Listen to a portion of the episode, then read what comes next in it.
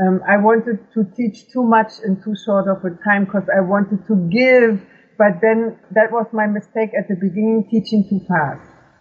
Um, because to me it was easy, so I assumed it's easy for everybody. Whether you're a professional dancer or just started falling in love with belly dance, welcome to the Belly Dance Live podcast. Here, we are diving deep into all facets of belly dance world that cannot be found in a workshop or an audience seat. Every week, you will find new, honest, thought-provoking, inspiring, and educational conversation with top leading professionals of our industry. I'm your host, Yana Komarnitska, and I'm honored that you are part of our dance tribe.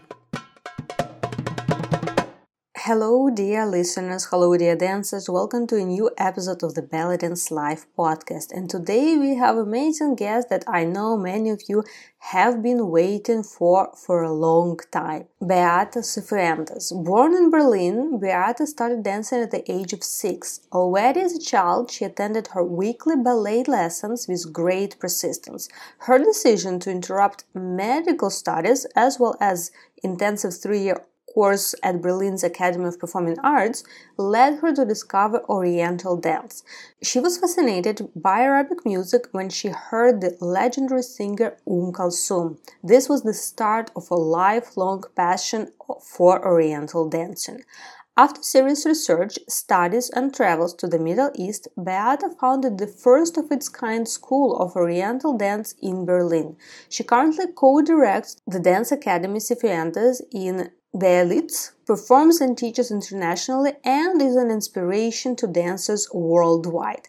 In our today's conversation, we talked about the very beginning of her story, which was a fascinating story that you would not even believe that it's from real life. It's literally a script for a movie or something like that. We also talked about her special teaching approach and not only how she teaches right now, but also how it used to be in the beginning of her career and what kind of teaching mistakes she did in her classes. We also talked about incorporating elements of ballet and specifically ballet study, so not only about technique, but the structuring of class or how it was presented and how Beata incorporated it in her Oriental classes. And I'm absolutely sure you will also love two other topics that we discussed. One was the love story of Beata and Horacio and how they met, how they got together, and also crazy, not even one story, but multiple stories about their collaboration with different music composers because they produce and produced so many absolutely beautiful, marvelous CDs with fascinating, enchanting music. And I'm pretty sure many of you heard it. Maybe not, you don't maybe know that it's from them, but you definitely heard at least some of the songs that they produced. And uh, Beata shared actually the process, the stories of the process of how that music comes to life. And that's kind of a, another script for another kind of movies, I would say. So our today's conversation is based a lot on different stories and different situations from all facets of belly dance life, and uh, I truly believe that's a perfect fit for our podcast, Belly Dance Live podcast. And since I've intrigued you already a lot, I'm not gonna push to test your patience. And on this note, let's dive right into the episode. Hello, dear Beata. I'm so happy to finally welcome you at the Belly Dance Live uh, podcast. I'm so excited, and I'm pretty sure so many of our listeners also were waiting, like when when we will have interview and conversation with you. And I'm really happy it's finally happening now. yeah, I'm happy too because I've been very curious about the whole idea. I think it's good what you're doing because then we can reach out to each other without traveling. I think that's very nice yeah, that's definitely technologies is uh, uh, one of the tools that gives us a lot of possibilities to to be connected and to reach out and to find out uh, about each other stories. And I know you have a very rich dance experience and dance journey, but I'm curious to start from the very beginning. I know you start dance practice very young, but you had training in different dance styles throughout your life. Mm-hmm. Um, I will jump to start the conversation, I'll jump to the moment. Do you remember when was the first time you got idea to try belly dance? Actually, I, I didn't plan this at all. Because um, I started as a child with ballet and later did um, also some modern and tap dance. And I just, when I was in the school for stage dance, I needed a, a job at the side, and in the newspaper I saw an ad that says dancer wanted for Oriental dance show, no experience necessary. And I thought, oh, that's me. experience, that's me. So I called, and it turned out uh, it was a Turkish male dancer who could not get jobs in the Turkish community because they said, ah, um, we don't want a gay male. So he thought, okay, let's let me find a um, dance partner and then I will get the job. So his name was Önder Tama. Önder was the funniest person. He said, okay, I give you private classes, I teach you a choreography. And I had no ideas about shimmy or anything. So I went there every day at 11 and every day at 11 he just woke up. uh. said, Tomorrow I will be awake and on time, but only today. So I had to wait an hour for him to regain consciousness because he had been in clubs all night. So then I got my private and he never explained anything. When I asked how exactly do you do that, he said, yeah, you just practice. But practice what? He didn't know because he was a natural dancer and he had no training himself. And at that, I remember that frustration later and I thought, I'm never gonna do this to people. and then I don't know how to explain it. And this is how it started. Unfortunately, after the first, the very first show we had on the stage was already um, accidental. Like no accidents, but that was a very big show televised on national TV with Nina Hagen and uh, really um, famous people, and done by um, a movie director, Rosa von Praunheim, who was famous for gay movies. So this is how we got in there because he knew, and that was my first experience there, coming out shaking with fear, staring at the TV cameras. but it was very interesting experience. Um, yeah, that was my beginning. So I, I didn't plan it. I just looked for a job and then um, as I was running around looking for books, because I love to read, I went into an Arabic bookstore, actually an Egyptian bookstore. It was called Papyrus. And they had uh, Um Kulthum playing, and this is actually where my interest started. I heard that music, and all my hair on my arms came up. I was so, I thought, ah, that feeling, I thought I know what the words are, although I didn't speak a word of Arabic. So I bought this music, and I said, do you have more? And they said, yes, I have more. So I would go back and buy more and more. And this is actually how I wanted to learn more about this dance. Because I thought to express what I feel, this is interesting to me. Mm. And how was your further uh, training dance journey uh, evolved? Well, unfortunately, Önder broke his leg because he was uh, run. He was uh, in a little uh, place where he had something to eat, and they were playing Turkish music. And again, he just jumped up and danced and broke his leg. So that finished our working together because he was in the cast. And I tried to find classes, and there was one teacher in Berlin at this time only, and um, yeah, I, I did learn something, but there was also no real explanation and um, I was in dance school, so it was like you go one and a half hours ballet, one and a half hours jazz, this, this, this. So every day something. And then there suddenly it's like after an hour everybody sits down and had tea. And I thought, Jesus, my muscles get cold. Drink the tea afterwards. I wanted to do the class, you know, like a class and not like a gathering. So I was a bit frustrated.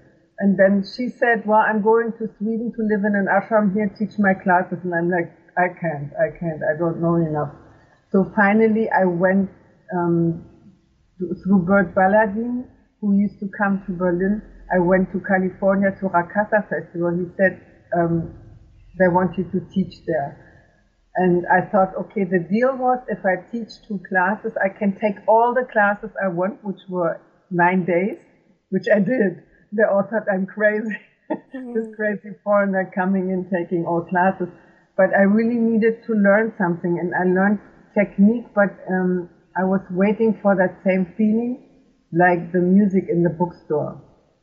I didn't have the same feeling like in this Kulthum um, music. And so finally, I uh, had a friend who said, I'm going to Cairo. Do you want to come with me? I said, Yeah, I'm coming. And there, um, she was the girlfriend of a guy who had a tourism company between Germany and Egypt. And he took us to all the nightclubs.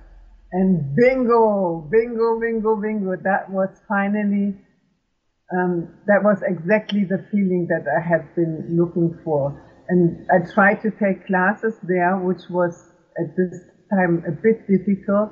I had classes with Hassan Afifi, same thing again. Be in the nightclub of the hotel where you are at 11 in the morning. I was there, who wasn't there was Hassan. he was every day two hours late. And since I didn't sleep because all night I was in nightclubs staring at dancers, sleeping four hours, waiting for Hassan to show up and then go to the tailor. So after this week of Cairo, I had to sleep for like 20 hours. but um, I, I started to learn more. And then uh, in Frankfurt, Dietlinde started to bring Egyptian teachers to Germany. So I could just fly there. It's an hour flight and take classes there. And from then on, I went like 64 times or so to Cairo and took a lot of classes and went through many, many uh, interesting experiences.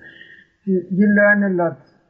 Um, not only steps, but a lot, of other things.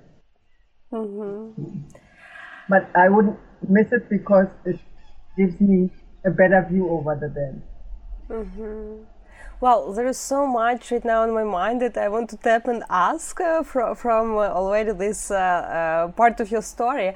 You mentioned earlier that people start asking you to teach and even invited to international events way before you felt comfortable and you had you felt like you have proper experience to actually teach. What do you think was the key that actually attracted other people that obviously at that time you were very young dancer uh, but people still were really wanting to the point to like you know uh, give you the whole package of festivals for teaching a couple classes or even invite on the international like teachers stage. What do you think in your opinion was uh, um, attractive and uh, different uh, that caught people's attention? I think it was um, that people thought they liked the, the performance, so they assumed I can teach them that. At the beginning, it took me quite a while to use my um, dance education, the system, how they would break down movement and teach us there, to transform this to Oriental dance because it's a different dance. But and the system of um, dissecting a movement, explaining a movement, and building how you build a class, I try to use this long experience that I had um, to for the Oriental dance technique. And at the beginning, I was always totally over prepared.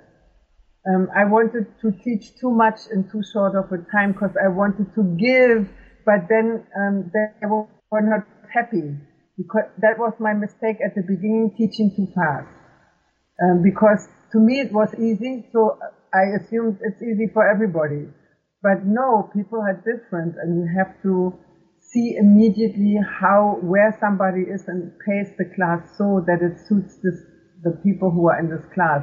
And that was something I had to learn. I remember one student saying to me, if you do one more class in this tempo, I never come back. And I thought, uh oh, I take the final warning.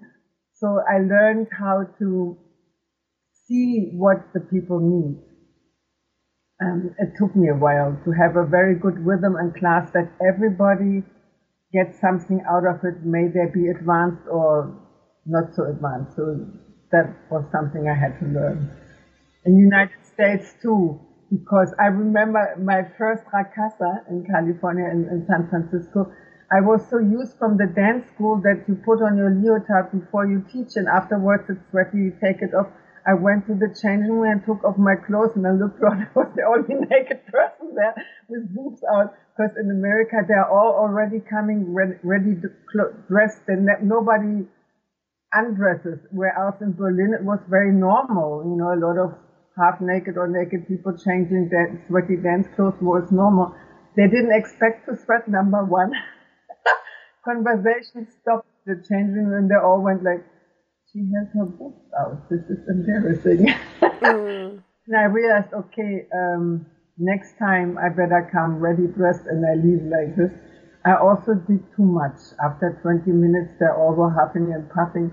They're like, um, it, it, was more an event. I understood that later.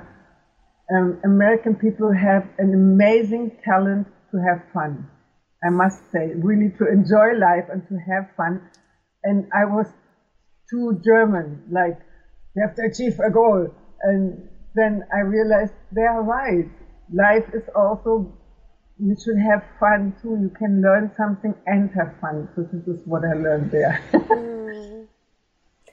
I also wonder if this. Uh, it's it's funny you mentioned this comment about uh, uh, change rooms because uh, uh, now remembering like different experience in different like countries, I was like, yeah, that's actually true. But I wonder if it was. Uh, something like uh, cultural, like from country to country, or it was just also because of different dance styles? Because in many countries, belly dance is more portrayed uh, to general audience like I mean not professional dancers, but in general students who come as more a social thing, uh, like gathering, community, and more relaxed rather than, for instance, like ballet or some other um, disciplines that are more about discipline literally or and like working out uh, because i also noticed a lot of um, students and i was living in canada they already come uh, dressed up for the class, like only to put hip scarf and, and ready to go. And I remember in uh, like Ukraine living, uh, then I was starting, that was not the case. Everyone was actually changing. But recently, recent years, that I noticed a lot of people coming for workshops and classes also already dressed up. They just need to take shoes off, put scarf, and go. it's interesting. Yeah, yeah. I, I had the same experience um, because of that. I got myself really, really nice dance clothes so I can wear them going in already. I, the best ones I got in Italy. We were at Ramsin Festival several times in Sicily from Sara Pappalardo, and she has two vendors there that make the most wonderful, like only Italian can. You know, I love lots of color and strong colors, and you can get this there and nice um, uh, patterns and stuff. So I'm set now. Great. I have stuff that I can wear and I look okay on the street and, and you just put on something on the hips and different shoes and off I go. So I learned that too. well, but in any case, you already gave a little warning to people. Whoever comes to your class, maybe have a, a set of change clothes afterwards because you may not want to enjoy going back home in a sweaty training outfit. I always have a second T-shirt if this is sweaty and it's disgusting to keep it on. That at least I can change that.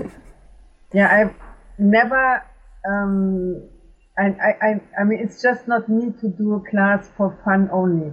I want to be funny in class because I think people who laugh a lot, they learn easier. You know, if they have a good time, they learn easier. But make no mistake, I want to achieve something in every class. And most people who come, they come for this. And when they come somewhere where it's more a social gathering, they're sort of restless. Um, I mean, the social gathering can be afterwards. You know, we can go out afterwards or meet sometimes, like once a month or something. But in the class, I mean business. mm-hmm. Um, also, regarding your first teaching experience, do you remember if there was any specific topic that people requested you to teach, or they kind of gave you freedom to choose and they just wanted you to teach something? It was interesting. In the beginning years, nobody would ask for anything. Mm. And also, if you invited the teacher for a workshop, you would just say, Bobby Farrah comes or Bert Balladine, and nobody asked what they were teaching. Wouldn't they just wanted to study with that person. And then at one point they said, okay, I want you to teach here 10 months from now. Tell me exactly what you teach when. And I'm like, I don't know. I had to uh, structure that more because I would always teach what would touch me most, the music that touched me most at that particular moment. And I thought, how do I know how I feel in 10 months or 12 months from now? But it's this change that people ask more for certain subjects. Um, while everybody wanted choreography, even they had no idea what the content was, the, the single movement.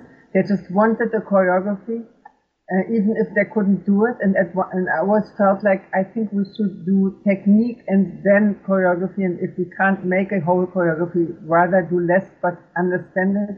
Nine, nine, nine. That for some, several years, people got tired of this because they had 20 choreographies and they couldn't do one of them properly. And then the questions came like, oh, could you explain the technique? And then I could offer like certain subjects, um, like certain rhythms or certain groups of movements and make special combinations or small choreographies for that so you can practice. But, but if you understand every beat of the chain, and then you put it together in a choreography like a chain, but you know each little beat, you know what it is. Yeah, this is so important. Speaking of your own training uh, and transformation and going from one dance style to another, because you have you had a very strong ballet background, ballet and jazz background before you even tried to do belly dance. What was the most uh, difficult uh, or challenging difference to overcome to come from one dance style dance class to another was it in this system of teaching that you talked about or was it maybe in the technique or maybe it's something completely different or maybe there was nothing like that at all actually it was only difficult to find proper teachers at the time mm. um, the transition from ballet to oriental was very easy for me because um, shaking my behind came very natural. and my hips were always loose. I remember when I was three, I got my first spanking for shaking my little popo outside in the street. Um, my mother had red high heels and I had a little necklace of wooden beads and my mother also had a hat, a sun hat, and I went to the kitchen and took the hat, my necklace and her high heels but I was wearing nothing else because it was very hot.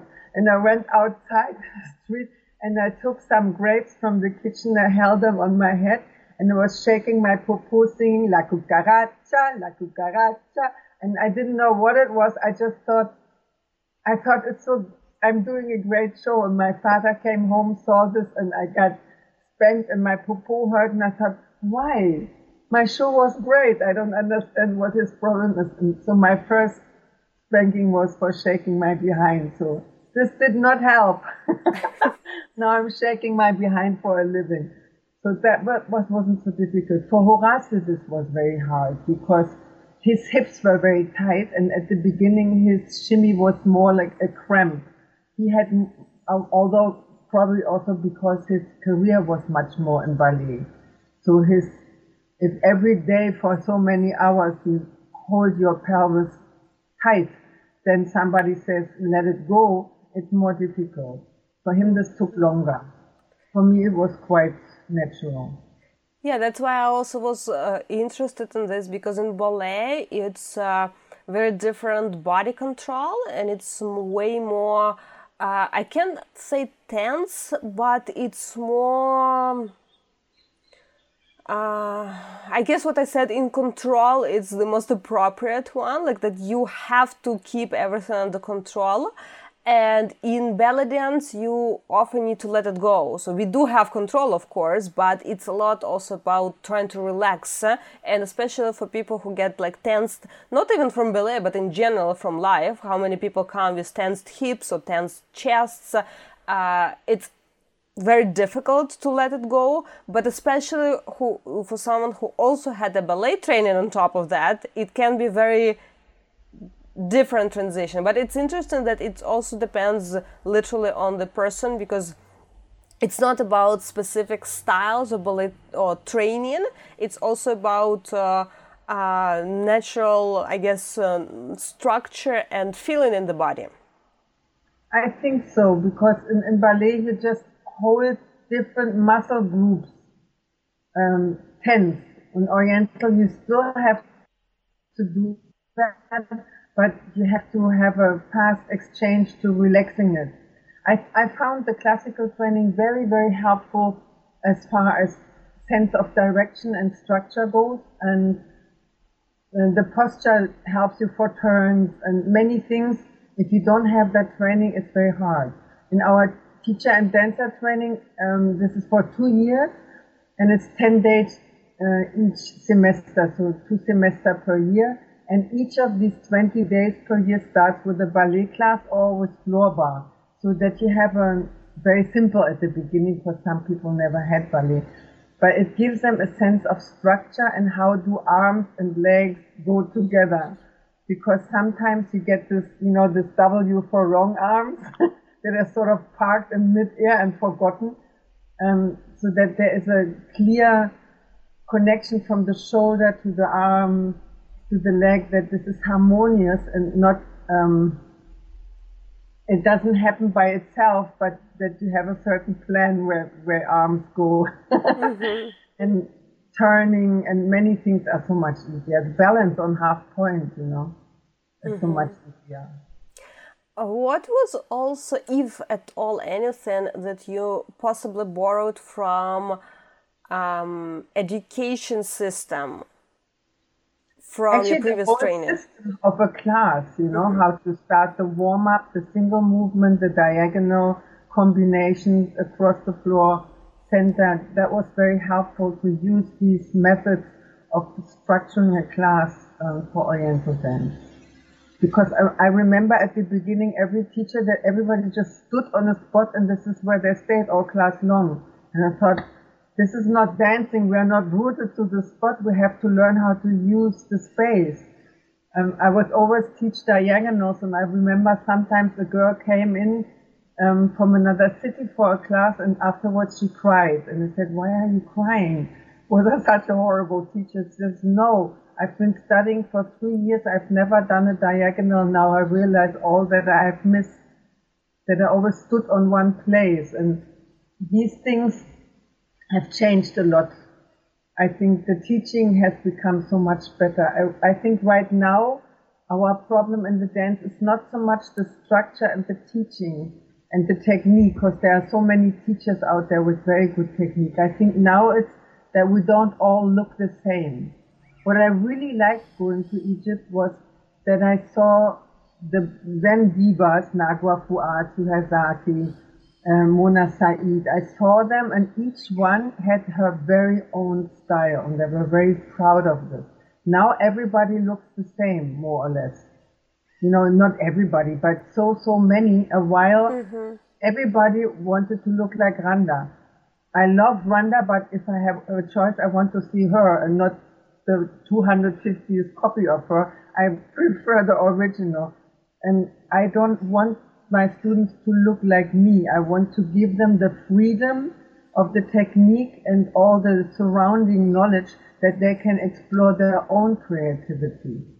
And this, I think, at the moment, this is a little bit a problem that all um, some movements are like ubiquitous, and I think that's boring. Mm-hmm. Even if the technical quality is high, if the artistic quality of true authentic expression is not there. This is a bit boring. But I think, I hope this will overcome that too. The dance is always developing, so at one point, you know, what I really, one of my things that I never put in anything is this thing with the head. You know, it looks like you have an orthopedic um, emergency to crack your neck. This is this is just too much. If you do it once, it's interesting. Twice, okay, and after the third or fourth time, it's like, please stop. And I've sat through many hours of being judged, and it's interesting. But if you do one thing too much, it's just too much. You know, it's like food. You don't want everything hot or everything sweet. Nice balance.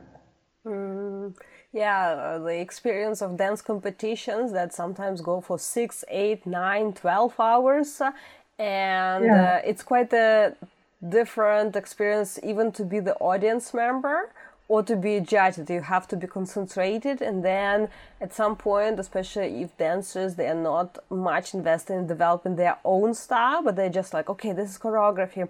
Sometimes ordered mm. from the same teacher or choreographer who created for multiple students or they're trying to imitate thinking that oh if i look like that dancer it, it will give me better scores or etc then for judges it's extra level of uh, okay i need to be focused i need to be focused because at some point it indeed start looking all just the same yeah i i I always took this kind of work very serious because I know with how much uh, anxiety many dancers go into this and how, how personal they take this.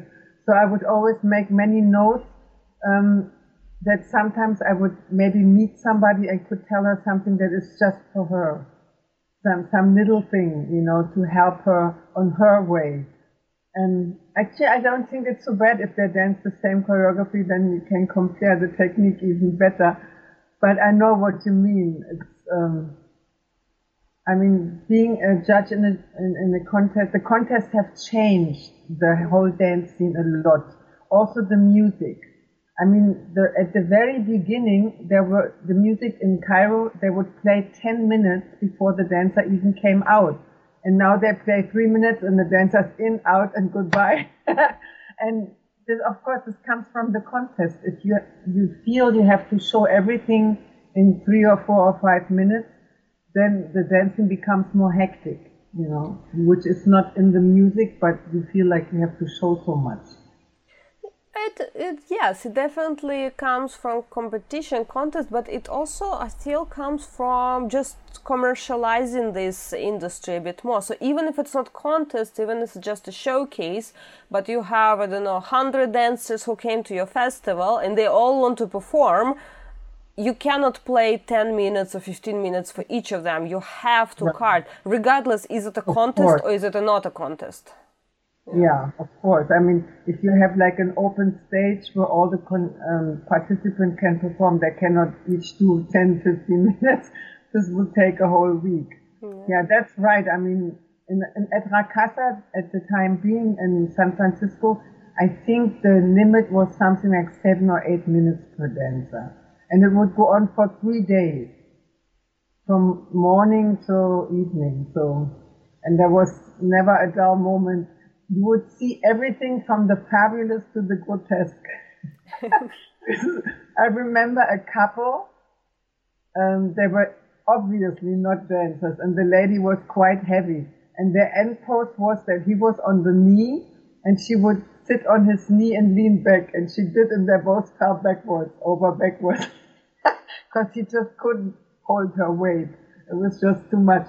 And far from being embarrassed, they laughed. And I thought it was really very charming because it went so kaput, the end post, but that they took it with such good humor that they got extra applause. Ah, that's so now on they put this in the show forever so that they both fall on the floor again. But it was really interesting to see.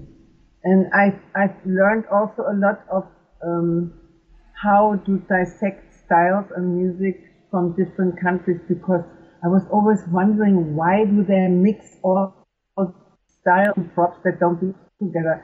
And then I realized the US is like a melting pot. People came from all over of the world and each brought their own culture and uh, sort of got mixed. Whereas in Germany, you're very close to Egypt and you don't know anything else. So it's very easy to keep the styles apart. And I realized that's um, why some things were labeled um, wrongly, or it's just that the musicians at the very beginning, Bert told me about it, Bert Balladine, he said that they would come from all kinds of countries and each brought their own music and the dancers would, um, like with flamenco, they would be on the stage, play finger cymbals or riq or tambourine, and each had their turn, and they would just practically learn from each other. And this is how it got mixed.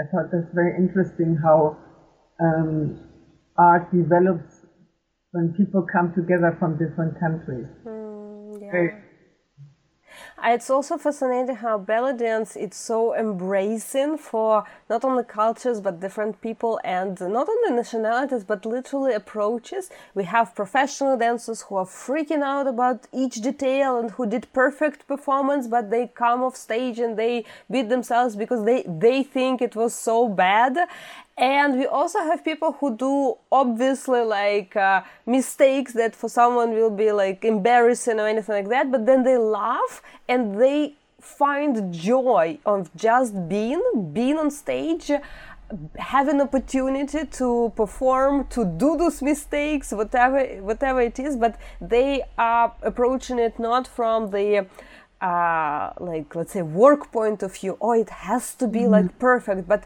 they just approach it as an experience and having fun and joy and that's uh, that's really cool that we have space for all those realities let's say yeah, of valid and spectrum. good to mix the two the one who can laugh off a mistake and the one who really tries to do their best.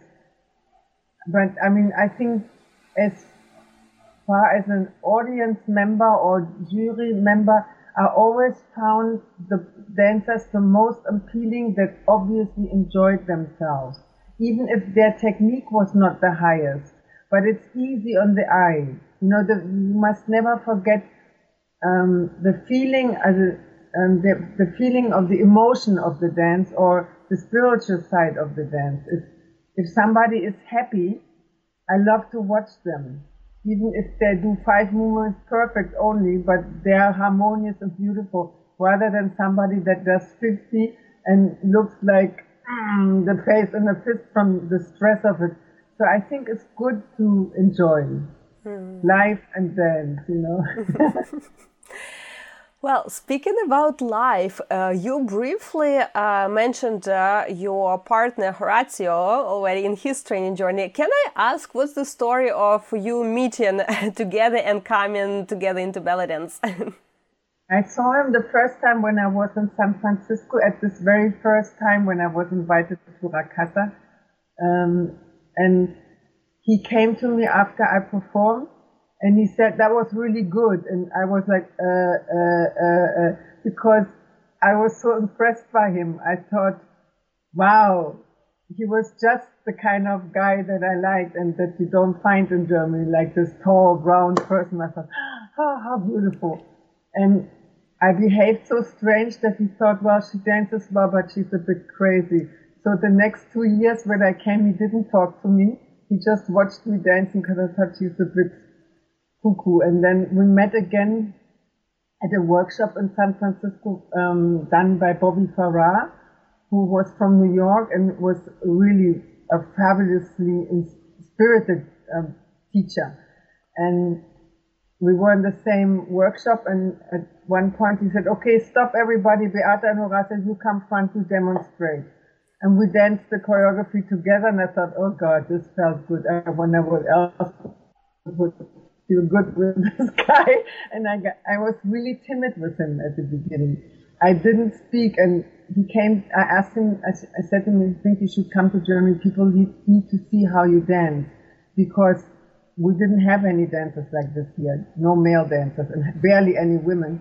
So I organized a tour for him and he said to me, well, before I tour Germany, um, I'm every summer, I'm on Hawaii um, on the big island and I'm working there teaching a week long and then I have a show in a really nice theater with 400 seats, pretty nice little theater. Do you want to come? And I'm like, Hawaii? And he said, I show you the islands. I thought, of course I'm coming. So I arrived with two huge suitcases full of lingerie, bathing stuff, and costumes.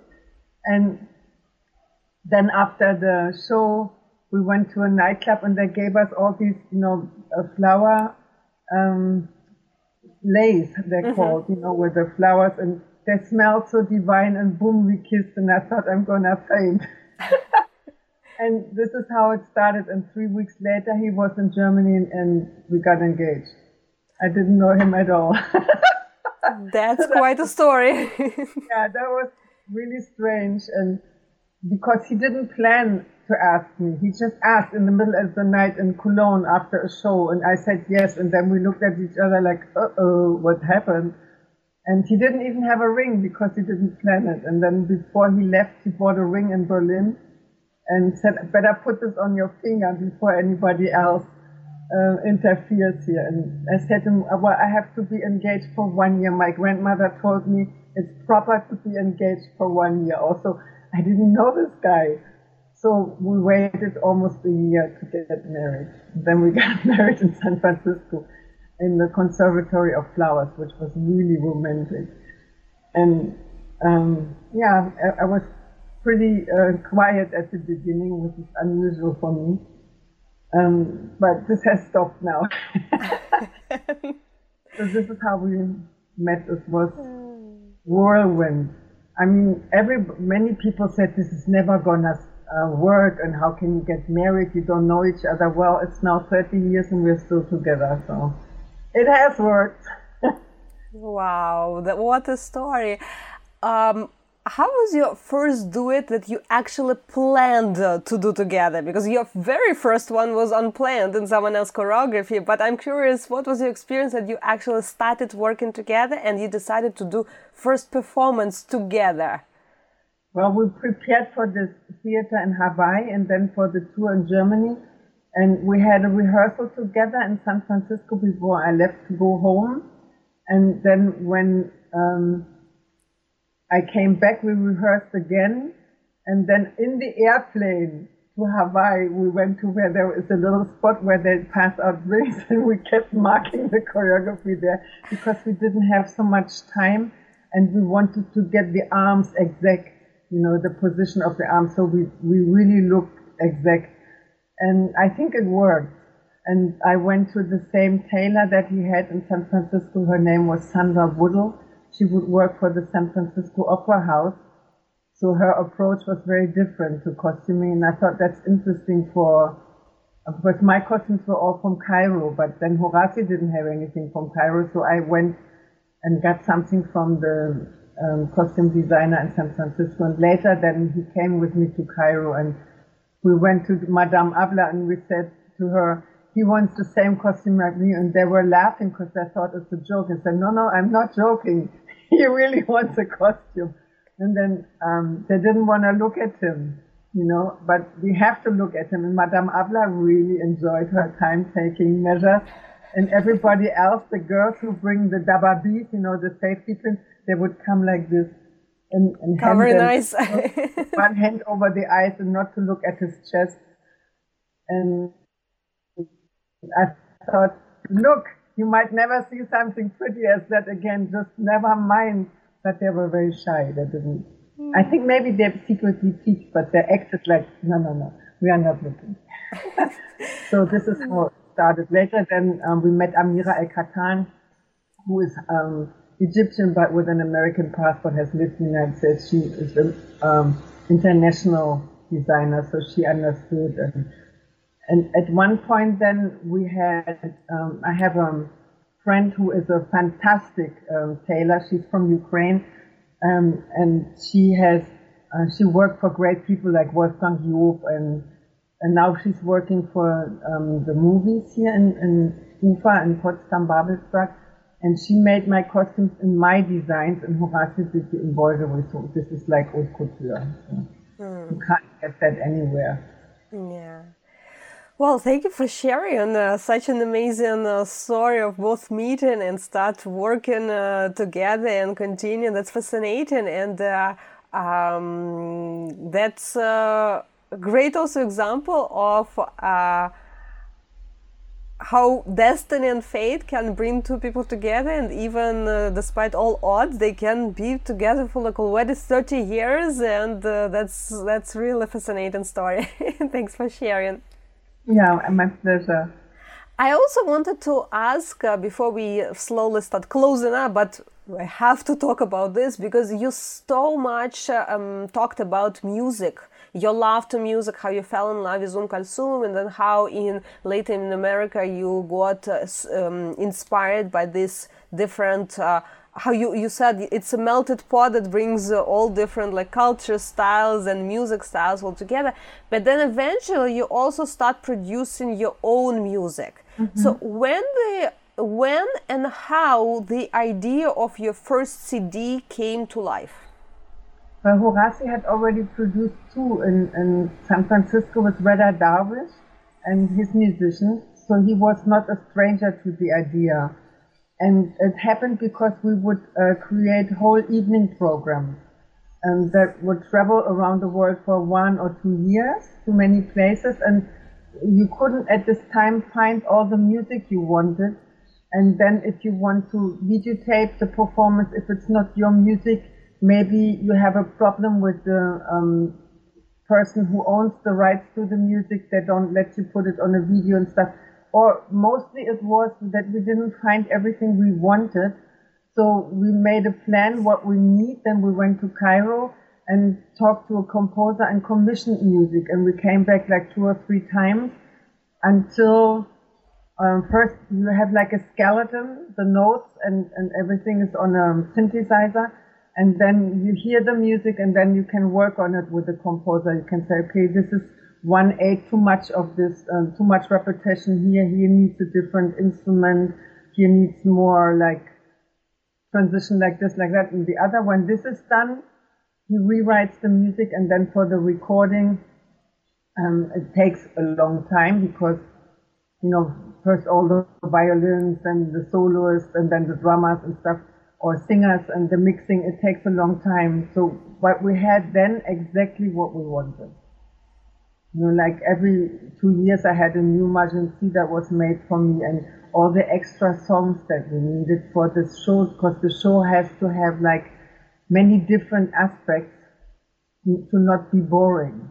So that even the husbands of the dancers are not bored. Mm. that from the show business view, it's a good mix of things and not only Oriental dancers, you can do shimmies and hip drops the whole night, they don't mind, but for a normal public, you have to also have an interesting um, um, order of things, and, and, this is what that's why we went and had our own music made. Mm. Among all CDs that you have produced so far, which one was the most challenging to put and create out the world? Well, it depended always on the composer who was in charge. Um, the first two were done by a, a, very nice gentleman who, unfortunately, when he was commissioned with the third one and already had the deposit, he died. So we thought, oh crap, 2,000 euro gun. Um, but the family was very nice. They returned the money because he couldn't finish the work. And then the next composer had a very, very greedy wife. we constantly go la la la la in the background, like charge them more, they're foreigners, they're foreigners, and that went to a point of stress um, that sometimes I thought I don't want to deal with this anymore. Um, the postman comes, you can hear the dogs barking. I and, thought they um, reacted on your story about stress and about the wife. it's the post, they're screaming for the post. And the next one was one that used was never actually a composer but a musician. And then at the end like in the middle of the night when we were our last night he didn't give us the master. He said i want 4000 pounds extra.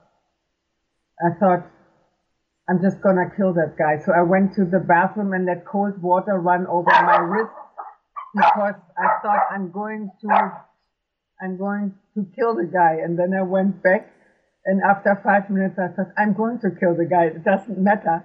So we called Amira El Katan, who one brother has one brother who's a lawyer, and he talked to him. So he did give us the master to the agreed price in, of the contract. And then we had to run back to the hotel, pack in half an hour and check out and go to the airport. And we were in a taxi and the guy wrote, went to the wrong airport, you know, to the domestic, not the international. We were late already.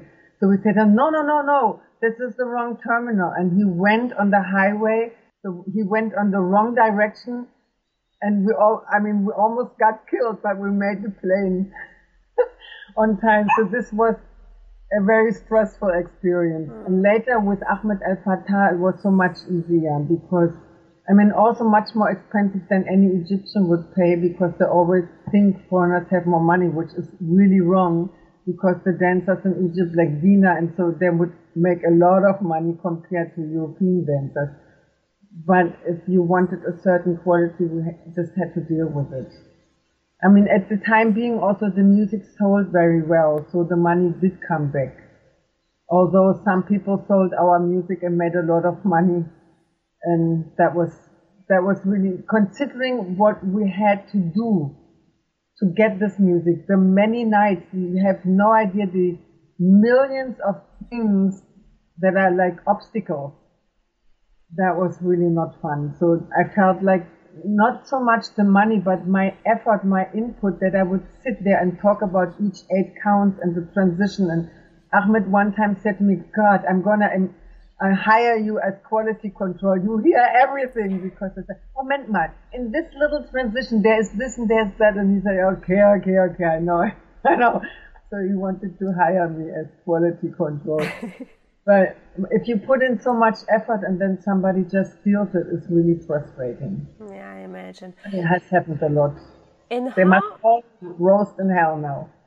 And how is the situation on the music scene right now? Because uh, when you start producing CDs, it was more physical tapes, CDs uh, distributing through workshops or maybe through some stores. Now the situation really changed with digital downloads, with streaming platforms, mm-hmm. iTunes, Spotify, etc. So how um, is it easier to do music business, or is it more difficult with all those things, uh, technologies? Uh, is it opportunities um, or obstacles now? I think, yeah.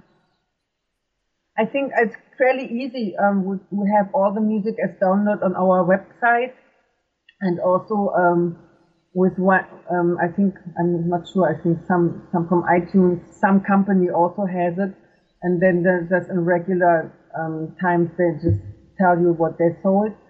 Um, but it's more difficult in the sense like um, when you had, I mean, the schlepping of the CDs or the shipping, that was not fun. But uh, it's so much easier online. But then on the other hand, if you don't travel, people don't know that this music exists. Um, when they're in a workshop and you use the music, um, they feel like, oh yeah, I want to have that music. Whereas if, if you just have the fabulous music, but you're not there so people don't get reminded of it, it's harder to sell. So um, I, that's why on the YouTube clips I always write exactly which music it is. So if people want it, they can have it. And also if somebody else's music that they know what it is, so they can download it. Mm-hmm. I mean, it's a lot less schlepping, but it's less money. Let's say less effort and less money. Mm, yeah, that's the always two sides of the same medal. Yeah. something easier, but something more difficult. yeah, some people who are still producing music, like Mohammed Shaheen, he also said that he forbids it to being sold in certain countries because he knows that people steal, and so he and he's he's also pretty frustrated because he's made fabulous music, and then in China or Russia, it just gets stolen and, and they're sold big time and that's very frustrating if you put so much heart into this work. Because this is not something that happens online. You have to really sit there. Like one time the solo violin was a different one than I expected and I had to record it all again because I didn't like his violin. Ahmed said, are you crazy? I said, no, his violin has a rough sound. I want the other guy who's he has a very special violin, a beautiful sound, the, the instrument itself is great. And he, for but this is throwing out so much money. I said, yes, maybe, but um, I have to dance to this for a long time, and I don't want to feel angry every time I hear this violin. I want to feel inspired and uplifted and feel like I can fly with this music and, and enjoy my innermost feeling on stage. And he said, okay, let's bring in the other violin, and then we did it again. So if you put in so much of your own effort in it, then it's painful, but I mean, this was just a time where things like that happened. I think the awareness of people who buy is a little bit better now. Mm-hmm. Yeah, and it's also important to keep reminding that, uh, okay, you may think you're lucky to get uh, this song somewhere for free from someone, etc., etc., etc. But at the end, uh, without supporting actual like official music producers, the source, we're basically cutting the branch that we are sitting on, and. Uh, uh, because we are preventing them not giving opportunities to create even more and your music is definitely one of so much inspiring uh, compositions. You, you have so many, and I'm sure that many dancers heard a lot of songs, but they may not realize that they are coming exactly. from your CDs. Yes, yes. Many so, people get bought it, God knows where, and they don't know whose music that actually is. Yeah, so I definitely recommend highly everyone to check. Uh, uh, your CDs. You said you have information on your website, and there are some uh, on like iTunes, Spotify to check out uh, compositions, and then. Uh, I'm exactly sure 100% that everyone who is listening right now, us uh, definitely will find lots of compositions that will really inspire and that they will fall in love uh, from your production. And also keep reminding that even if by some chance, because there are many different situations at festivals, people distribute musics, uh, someone may find on YouTube, etc. But always go see where the song comes from and go and just support the producer like and so on. itunes it's so easy right now to purchase like even if it's not the whole cd just that one song it's like what one dollar yeah, 99 cents? Yeah we do the same on the web page of our homepage. You can download only one song, you don't have to take the whole CD.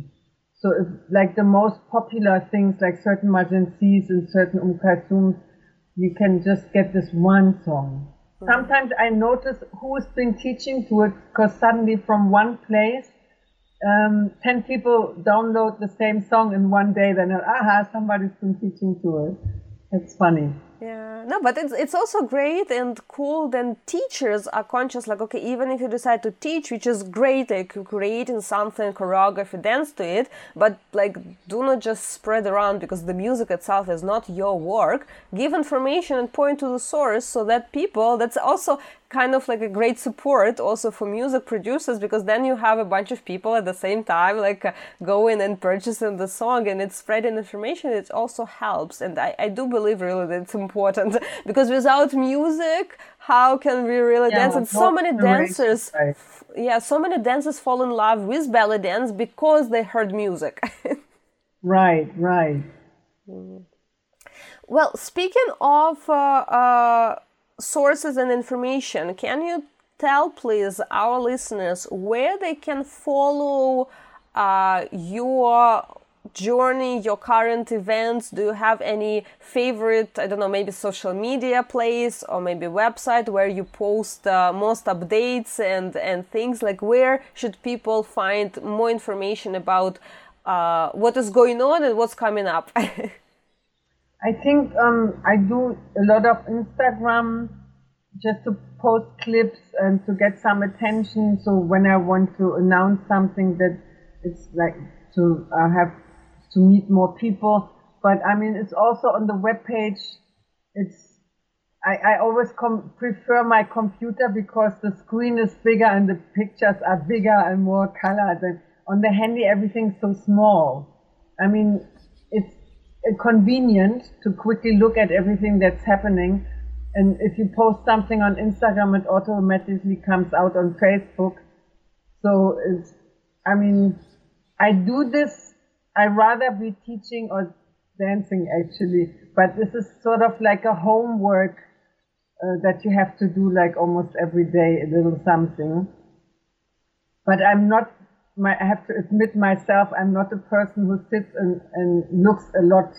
I look quickly and if I know somebody, I'm happy to see what they're doing because it's then at least I know what certain people I know are doing so I don't have to call them and ask, I know, oh, they're doing this and that and the other. And um, it's a way of keeping in touch without the other person even knowing that, knowing that. But um, I think I could easily live without this. But then in earlier times, you had to pay for very expensive advertising. You know, in all the magazines in the United States, in Denmark, in Germany, everywhere you had to pay a lot of money now you don't pay a lot of money for advertising, but you have to pay in time mm-hmm. with your own time. But I mean, I have a rhythm now, so to do a little bit something every day. Mm-hmm. it's okay. And do you currently teach any online classes for students who are not in your local area?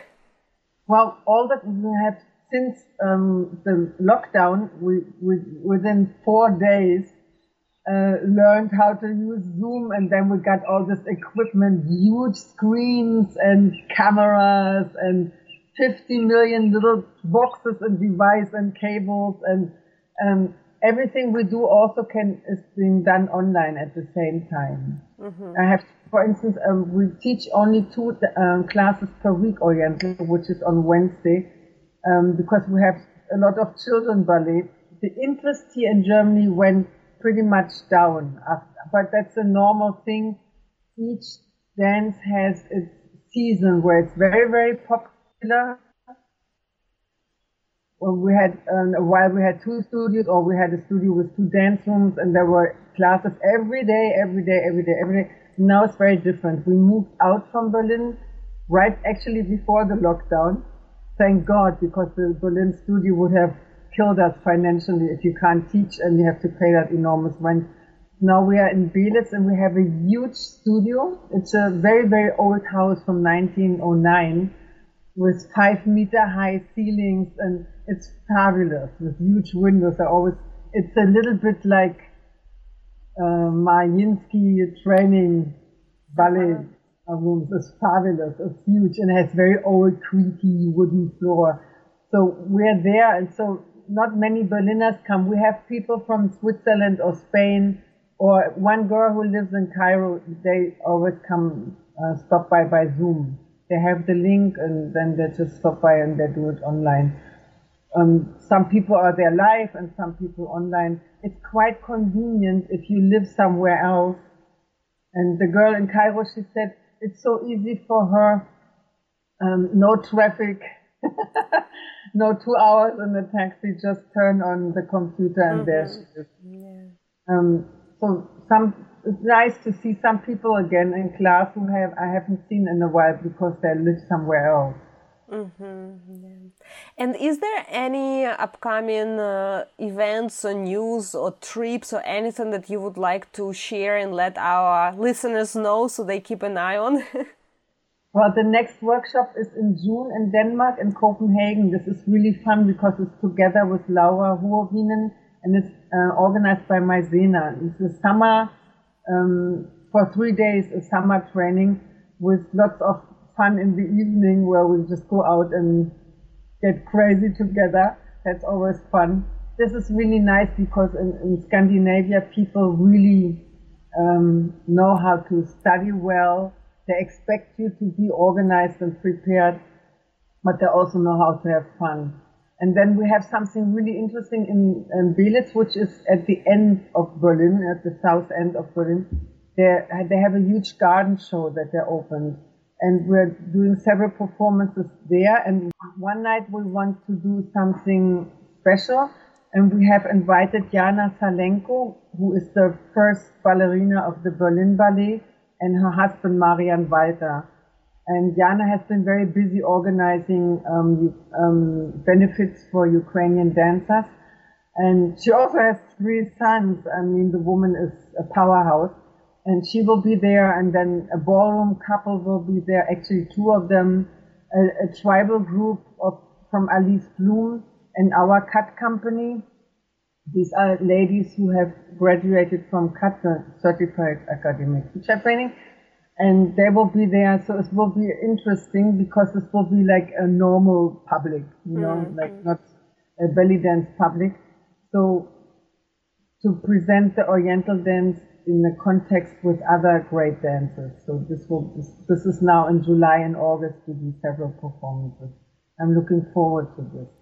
And oh. then my favorite thing in July will be the next start of cut. I hope this works out because so many dancers um, were afraid of traveling because it was so difficult wearing a mask and for a while it was restricted. And some also said that they have lost so much money because they couldn't perform they couldn't teach. So we uh, postponed it for one whole semester and this is going to be the last time probably that we teach this because we've been doing this since 2008. This would be the eighth group to start. So far we have people from Germany, from one lady lives in Germany, but she's definitely not German. I have to ask her where she's from. And one is from Brazil and some are from Denmark and we hope to have a really nice group together. They have one lady even came for two years from Tokyo. Can you imagine? Oh wow! I mean, it's the longest way ever to come, and she went on tour with the company and everything. And she's very dedicated. Only Japanese dancers can be that dedicated. Um, I hope this works out well that we have enough sign up because this is one of my favorite things to do. Mm. Because these people are so uh, dedicated. You know, they want to know everything exactly and it's fun to all the many years of collecting knowledge and experiences to give to give this to the next generation. I, I enjoy that very much. Mm. That sounds like awesome summer plans in general. That's yeah, great. It's not going to be boring this summer. well, and definitely for all who listens to us right now, keep an eye on the website announcement and on Instagram announcements to find more information. And who knows, maybe even joining this uh, uh, group uh, group travel to uh, meet in person and study and dance uh, together with our amazing guests. That's that's awesome. And I will definitely include links to your social media and to website, to the show notes. So for all listeners, you know it's pretty easy to find info and connect with our our uh, today's guest. And before I ask you our uh, final question, I actually want to thank you for spending your time with us and for sharing so much, so many fun uh, stories uh, that uh, give so much uh, you know, I really love hearing like little stories because they give understanding of uh, uh, personality and personality of dance journey, not only of a person, but like you know all those uh, uh things and uh, progress that uh, dance take us, especially if it's a literal like a lifetime journey that you start dancing in general six what six years old, like with ballet, but then belly dance, and it's literally part, big part of your life and uh, your, um, I guess, uh, life evolution as a person too. so thank you for sharing it today with us. it was my pleasure. Thank you for having me and thanking for all the friendly interrogation. You're very welcome. Um, and I know that we, of course, jumped very like you know from one subject to another, and there is so much more to to talk about. But I also want to be mindful of your time, and I'm uh, also want to leave our listeners excited for maybe part two, part three in the future of our conversation. But I would like to um, summarize our today's conversation interview with our traditional questions. So I have one question that I ask every single guest at the end of uh, uh, interview, regardless of what we talked about. Uh, we partially touched this topic, but I would love to hear actual answer to this like specific direct question. And the question is, what makes you fall in love with belly dance again and again so you keep doing it for so many years? I think it's mostly the music. I always need music that I really like and makes me feel inspired so that I want to express something to it. and also being with this group of people. Um, I think the dancers have sort of something in common. I don't know. It feels like an extended family. And I love the togetherness feeling when we are together or seeing somebody progress and overcome obstacles because every body part is connected to certain feelings and sometimes the feelings stand in the way of your movement and how when you change the movement you also change how you feel the feeling. And i love to see the blossoming and, and the happiness and to be able to create something like this gives me enormous um, satisfaction. I feel like yeah i enjoy it for myself but i also enjoy being able to um, have this for other people. Mm. So hmm. this is something that may, is never boring. That's it for today, guys. But before you go away, don't forget to screenshot this episode and share it with your friends. And if you post it on social media, please tag me and our guest because we love seeing who is listening to the podcast. Thanks for being with us, and I'll see you next week. Same time, same place. This episode was brought to you by the Yana Dance Club, a meeting place for committed dance enthusiasts of all levels. Most of our members shared that the club helped them to improve consistency in their training, meet new dance friends, and discover various topics through hundreds of different tutorials. This is definitely a belly dance training that becomes a lifestyle. Learn more at yanadanceclub.com, link in the show notes, or simply visit yanadanceclub.com and try for seven days for free.